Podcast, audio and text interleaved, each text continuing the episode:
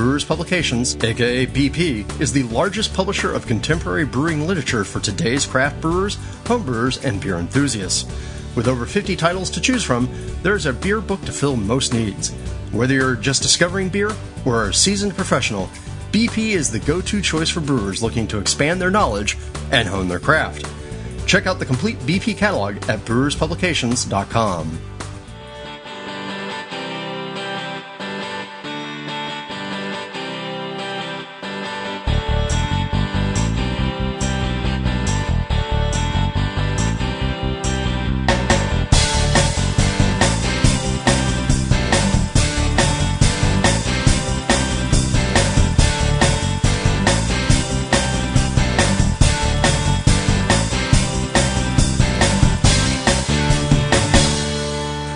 Welcome to the Brew Files from Experimental Brewing, our quick hit series where we focus on fundamental aspects of brewing, including styles, techniques, and recipes, ingredients, and, well, whatever else we can think of. More brew, more flavor, more stories, less time, and less ukulele, at least for now. I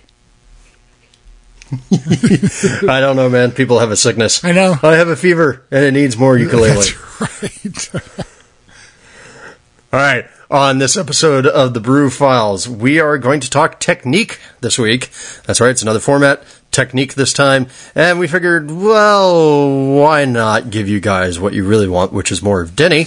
And we're going to let Denny talk about one of his favorite techniques and one that he's particularly associated with. Mr. DiCenzo, yes, you want to introduce everybody? Hey, how's everybody doing today? We are going to talk about batch sparging, I guess. Yeah, well, you know, like I said, people think batch sparging, and they think you. So that's kind of unfortunate and amazing that the technique has taken off. Yeah, right. Well, hey, why don't we get started with how did you come across batch sparging? Like, how did you start brewing, and how did that lead into batch sparging? Okay, well, it all came about out of a great desire to brew an alt beer. I had been brewing extract and done, I think, maybe like one partial mash, with the traditional method of sticking the pot of grain into the oven to hold the mash temp and straining it out through a strainer and everything. Came to the realization that I could probably do all grain in about the same amount of time it was taking me to do a partial mash. At the time, this was back in about, maybe like 99, something like that. There was the Homebrew Digest that was around back then, a mailing list, and the late, great George Fix had started talking about this technique that he had run across called batch sparging, where instead of gradually adding your sparge water, as was common around then, you pretty much put it all in at once and then ran it off all at once. That appealed to the pragmatist in me. And at the same time, I was on the Usenet news group called Rec Crafts Brewing, and there was a guy there named Bob Regent. And by the way, if any of you guys know Bob Regent from the San Francisco Bay Area, I sure as heck would like to get in contact with him. Because Bob was the guy who really got me into it. He was a guy who I had identified as somebody who seemed to know what he was talking about. And one of the things he talked about was how he had just switched from his large three-kettle keg fly sparge system to a system of doing a batch sparge in a cooler, and that he was never going back. And I kind of thought, wow, if somebody like Bob is so sold, maybe this is something I should look at more closely. Well, and to clarify for people, just because we haven't defined any terms, fly sparging is the traditional way that we all think of sparging, you know, which is what breweries do. It's what I was taught when I first started to brew, and that's basically, you know, okay, start slowly, you know, you vorl off your mash, you get your runoff clear, and then you start draining that into the kettle, and as you're draining that into your boil kettle, you top up with sparge water to try and maintain an even flow of in and out. Yeah, that is correct. So in practice and in theory, the idea is by doing that, you're maintaining, you know, proper hydration across the whole mash bed and ensuring even washing and rinsing of the grains. but it requires math and careful balance and a lot of fiddling with valves in order to make sure that you're going in and out at the same time and not putting too much water in. Yeah, and it does have some potential drawbacks, too, because grain has a natural ability to buffer the pH and keep it in the right range. When you fly sparge, it's easily possible to dilute that buffering power enough that your pH will start rising throughout the sparge to the point where you might get tannin extraction. There are ways of dealing with that. It's easier if you don't have to deal with it. So anyway, after reading these things from George Fix and Bob Regent, my mind was really going in that direction. And then I ran across a paper that Ken Schwartz from Texas presented at the 1998 National Homebrew Conference up in Portland. And it was all about batch sparging, and he actually had a diagram and instructions for how to set up a cooler for batch sparging using what was called a Shur screen, right? This is a little like maybe like 4 to 6 inch piece of about 3/8 ID screen that he was advocating. So I ordered one of those. I got myself a little tiny, like I think it was like a 6-gallon cooler, looked a little bit like R2-D2. Installed the Shur screen with a mini keg bung and a little cheapo nylon valve, and went to town brewing my first batch of alt beer and using Munich malt, which I'd never been able to use before. The process was considerably simpler and less messy than when I had done the oven mash and trying to lauter through a strainer and all that. I was still brewing in my kitchen at the time. And the beer turned out amazingly well. It was just one of those things that's like, whoa, if it's going to work this well, I'm hooked. This is what I'm doing. So I brewed a few more small batches. Because of the size of the cooler, I could only do 2.5 gallons at a time. Then I went out and grabbed myself a 48-quart Rubbermaid cooler. For the lautering system in that, I started off with the Shur screen, but then somebody on the Homebrew Digest said, you know, I'll bet you can even do that with one of those, like, stainless steel braids that's on the outside of a water supply line. And I said to myself, why, sure you could. So I acquired one of those. Hold on. Yes? Water supply line for what? Oh, well, I mean, you can use them for a toilet. And, you know, I enjoy saying that I use a toilet hose in my mash tun and watching people's faces, but, you know, that's more hyperbole than anything. So anyway, so I set up this 48-quart Rubbermaid cooler with the hose braid in it and a cheapo nylon valve. As a matter of fact, you can see the whole thing at dennybrew.com, and I'm sure we'll put up a link for that. That was what you'll see in those pictures is that original cooler that I've made. I have now brewed 511 batches of beer, and I would bet that in excess of 450 of them have been made in that cooler, and I still use the same cooler with the same hose braid in it to this day. I wonder, have you done a part cost per batch calculation? Are we now down into micro pennies? We're down into fractions of a cent at this point. You know, I think that the cooler was about $25 or so, and I have maybe maybe about $12 worth of other parts into it between the hose braid, the valve, and the mini keg bung and the vinyl tubing. So it's a very inexpensive system. It works well, and that's why I call it cheap and easy. Well, hey, look, you know, we always knew that you were cheap, and now we know that you're easy. That must make you very popular some weekends. Yeah, well, you know, if only I was young and good-looking, that would be useful for me. But at this point, it is strictly all about the mash tun. Just going back for a second and thinking about batch sparging, I know that we see it nowadays with, you know, like when people introduce new techniques and new ways of doing things, like, say, brew in a bag a couple of years ago, that there's a lot of sort of pushback. Do you remember when this was introduced? Because, I mean, nowadays, batch sparging seems like old hand, right? You know, so many people do it. Do you remember back then, was there any sort of pushback from people grumbling about this isn't the right way to brew beer? Oh, of course, you know. And it goes back to everybody thinks that their way is the only right way to brew beer. But, yeah, there was huge pushback. One thing I remember in particular was a guy who said to his homebrew store owner that he was going to be batch sparging, and the homebrew store owner said, "Oh, you can't do that. You'll make dirty beer." It's like, dirty beer? What the heck? You know, and the other big rap that batch sparging took initially was that there was an efficiency loss from batch sparging, and so you should fly sparge because you would get much better efficiency. Now, number one, I don't know anybody who brews just to see how high an efficiency they can get. You know, that's kind of a measuring the male genital kind of issue that I just don't understand whatsoever. But the other thing that I discovered is that you really don't take an efficiency hit in batch sparging. When I discovered Ken Schwartz's paper and instructions and stuff, I emailed him, and he was developing a series of equations then to help you figure water amounts for batch sparging, and what he called was a grain scale-up factor, which supposedly was to account for the lower efficiency of batch sparging. So I would put recipes in and use his grain scale-up factor, and I was always overshooting my original gravity. So I eventually came to the realization that, you know, forget the grain scale-up factor. Just figure your efficiency for what you're really getting.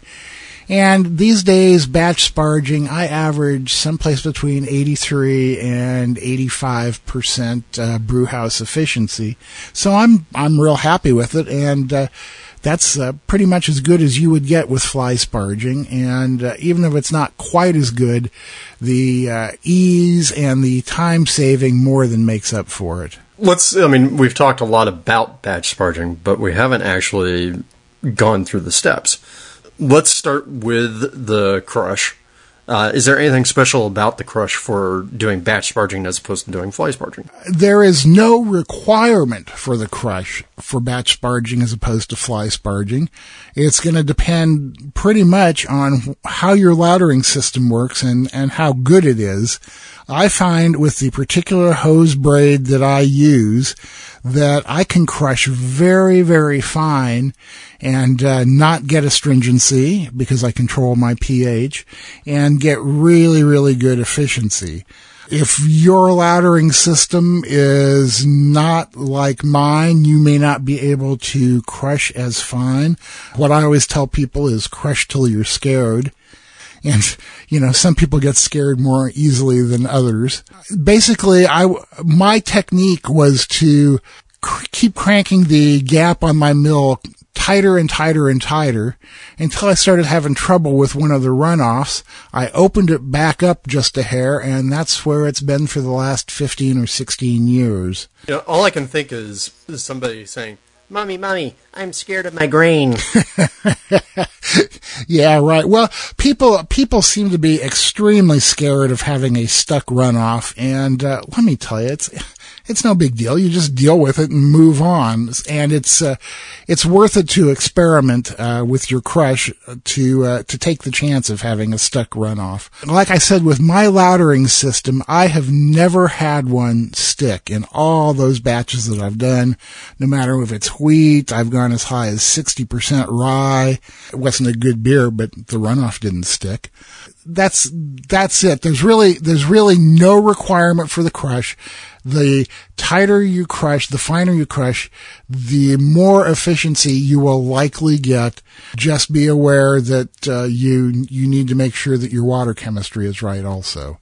Now, do you think the fine crush helped you account for, you know, having equal efficiency to fly sparge, or do you think that that's just coincidence? I think it's definitely a factor. As far as I can tell, the finer you crush, the higher your efficiency is going to be. So, you know, that might be the reason behind it. The other thing I should make a little bit of a note of here is the braid itself. I see a lot of things where people have trouble with the braid collapsing for them. They do things like put a piece of coiled copper wire inside to hold it open. With my braid, I don't need to do any of that stuff, and it's never collapsed. We'll put a link to the particular braid I use. It's a Lasco brand, A-L-S-C-O. And I'll put the part number up on the website so you can see that, because you just don't have to mess with it. And like I said, I have used this braid for an excess of 450 batches. It has not crushed. It has not collapsed. There's nothing being done to it. As a word of warning to brewers out there who are building new tons, I know that when you first started to build your tons, you could find stainless steel water hoses fairly easily. And nowadays, when you go into the hardware store, where it'd be very easy to find these things, you have to be careful, because a lot of those water supply hoses are no longer stainless steel braided. They're actually plastic braided, but the plastic is, you know, made to look like it's stainless steel. Right. I do know that these Lasco hose braids are sold on Amazon, because I've seen them there and sent people there to get them. I think they're like in the $7 to $12 area, so they're really not very expensive. So I would say if you're building a mash tun, get this braid and you will be happy. Now, one thing I talked about was helping Ken Schwartz develop his spreadsheets for water amounts and stuff like that.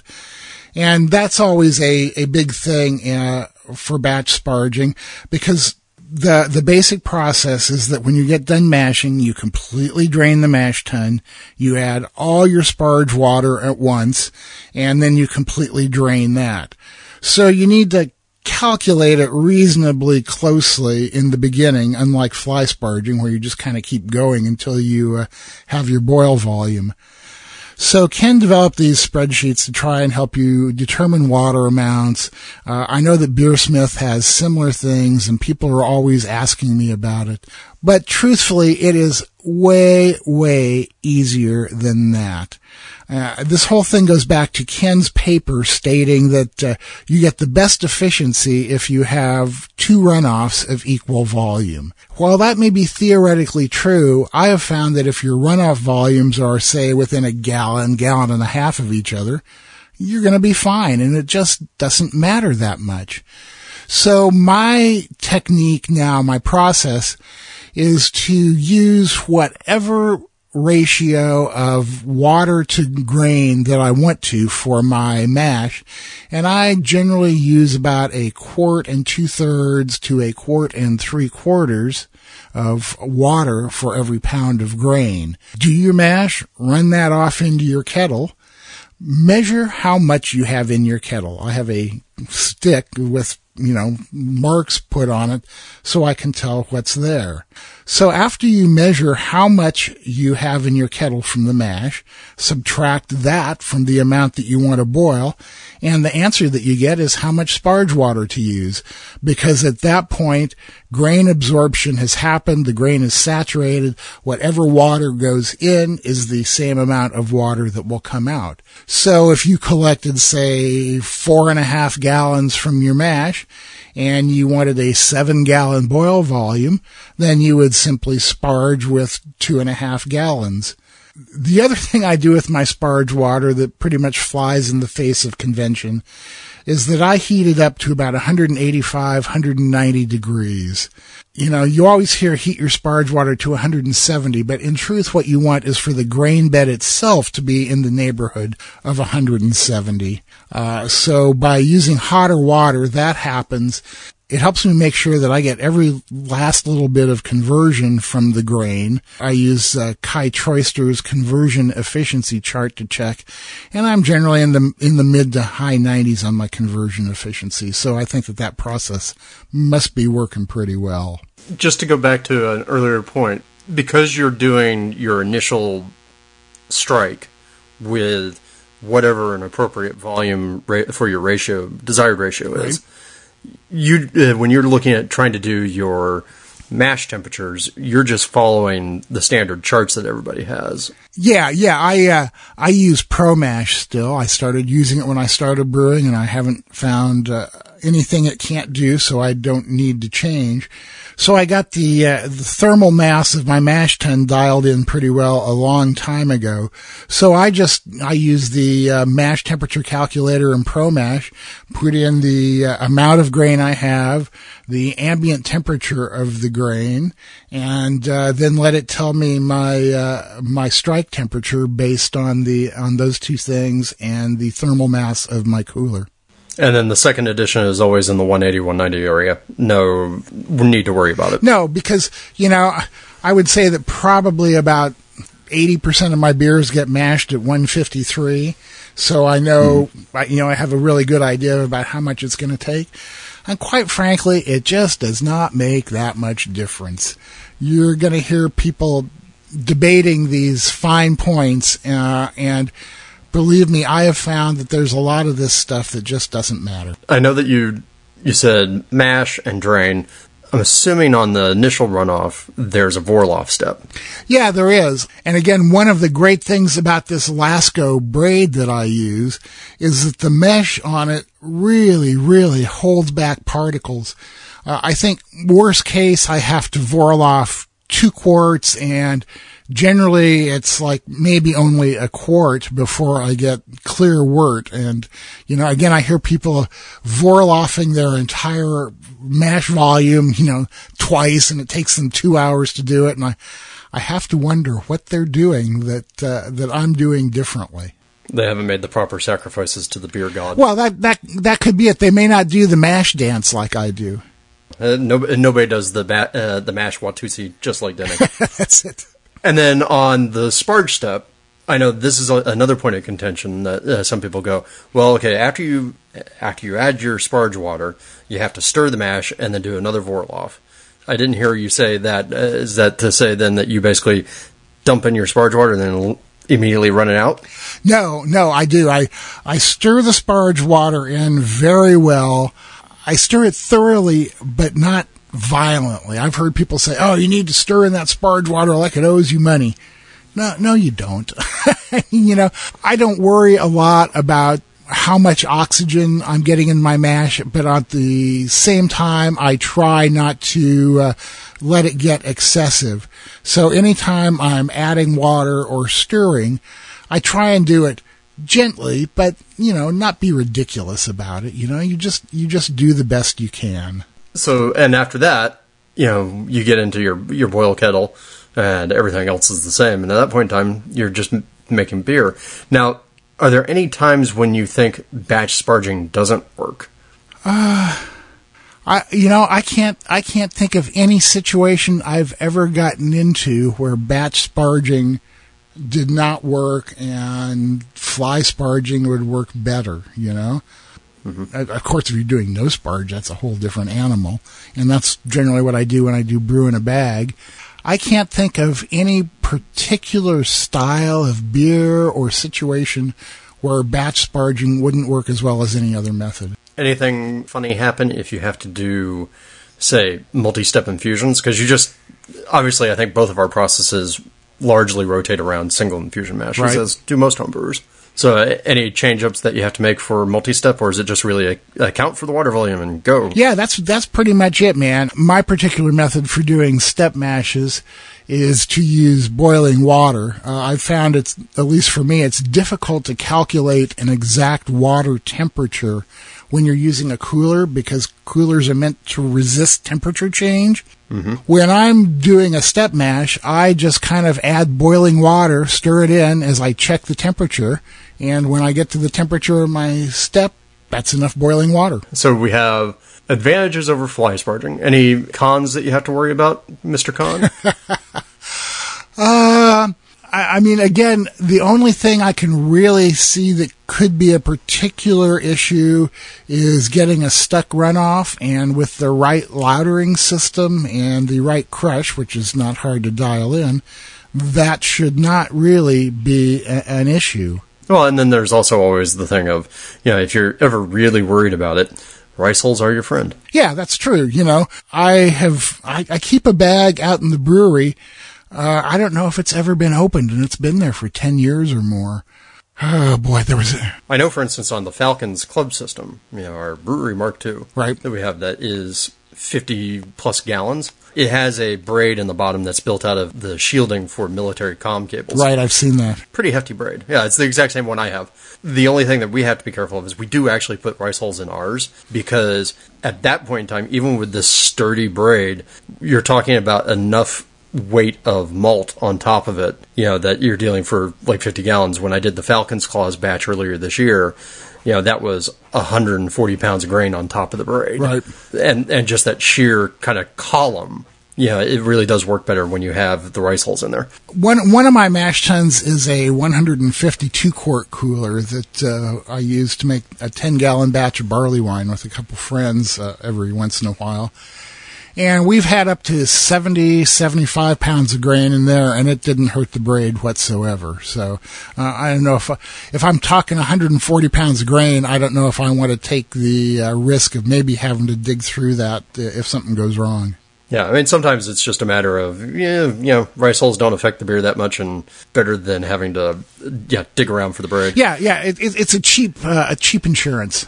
And I would also stress that you have to be careful about how your braid is attached and how it lays in the cooler, because I know that there have been some people who, if they have really long braids that are very floaty, that they'll have problems draining from some parts of the mash tun, or even worse, damaging the braid by, sort of being aggressively stirring. That brings up a good point. A longer braid gains you nothing. It doesn't drain better. It doesn't increase your efficiency.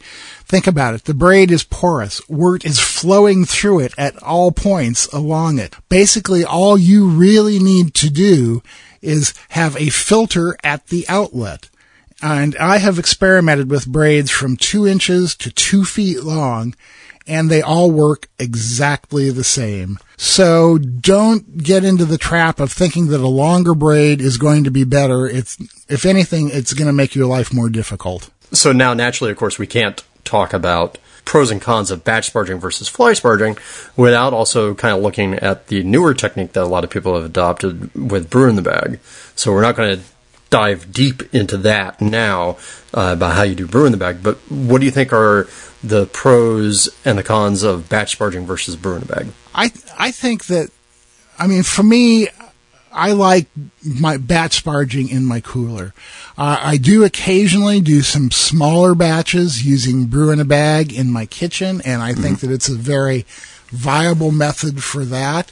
I know there are a lot of people who do 5, 10, and 15-gallon batches as a brew in the bag, and they have a hoist hooked up to pick up the bag and do all that kind of stuff. To me, it's like, if I'm going to do that much work, then I might as well just use a mash tun. And to me, when you have to have a hoist to lift the bag and do all this other stuff, the ease of brewing the bag is lost. And to me, that's one of the real beauties of it.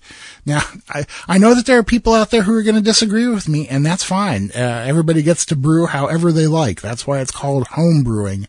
But that's the way I look at it. Well, and then there's also now the sort of hybrid technique that you're seeing where people are using mash bags, where they have a bag designed to fit a cooler.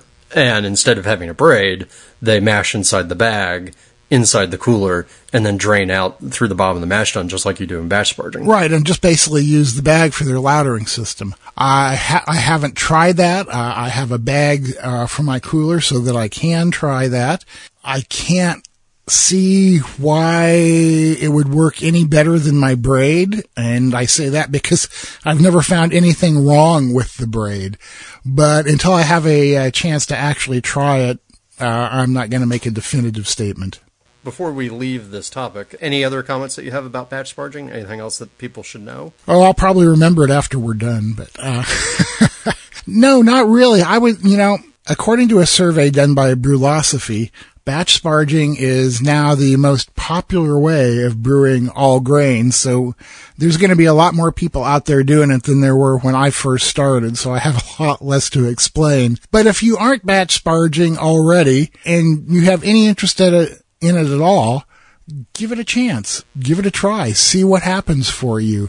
Based on my experience, it won't be worse than what you're doing now. Well, and what it seems like if both the Brulosophy surveys are to be believed, the surveys that we've done in the past, and the surveys that we have access to via the HA, the biggest segment right now for all grain is, or the biggest growing segment for all grain is brew in a bag. Right. And so what it feels like to me is, whereas before, yeah, people were going from extract to batch sparge, and then possibly to fly sparging if they're traditionalist type of people. Now what we're seeing is people going from extract to brew in a bag, with people possibly moving up to batch sparging as an increased level of flexibility. And I don't know if anybody's still moving up to fly sparging, except for those who have, you know, the hopes of being a commercial brewer at some point in time. Yeah, right. You know, one of the reasons I never got into fly sparging is because I prefer to brew like I cook, which is very hands-on. I don't need a big automated shiny system. You know, I don't need to pretend to be a commercial brewery.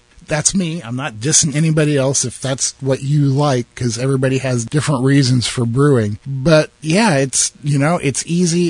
It makes you feel like you're involved in your beer. You know, one other thing is that when you're fly sparging, it can take an hour or more to do a sparge because you need to kind of do it slowly. Whereas batch sparging, for me, assuming that I want, say, 7.5 gallons of wort in my kettle to end up with a 5.5 gallon batch, from the time I start running off my mash, then if that runs off, I add my sparge water, I stir it in, I boil off again, I run off the sparge, and that whole thing takes me a total of 15 minutes. So it saves a bunch of time. Which, actually, you know, that's something that we forgot to mention earlier is, I know there are some differing schools on this, but you are of the school of, once you open the valve, open the valve. I start off with the valve just barely cracked as I'm doing my Vorloff, because what I don't want to do is start off... Well, you don't want to set the bed. Exactly. I don't want to suck all that grain down and set the mash hard as a rock. So I start off with the valve just barely cracked during the Vorloff.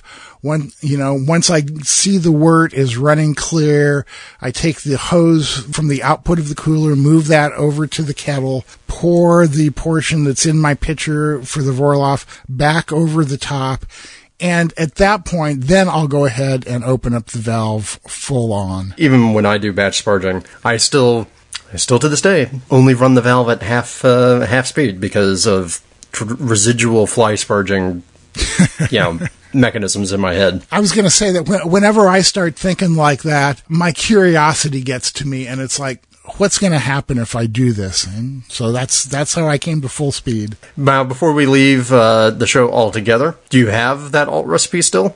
I know you have it in a log somewhere, right? Yeah, I still have that someplace. I'll dig it up and we'll put it on the website for Denny's original alt beer. Denny's original old alt ale. Right. All right, so yeah, you'll be able to find that on the website as part of the show notes, along with a couple of other things that Denny linked to, like Kai's conversion calculator, and a couple of other things just kind of help you get through the day when you're batch sparging. Thank you, everyone, for joining us on another episode of The Brew Files. We hope you enjoyed this journey to, well, how you become a batch sparger and why Denny Kahn gets all the credit for something he didn't invent. That's right, man.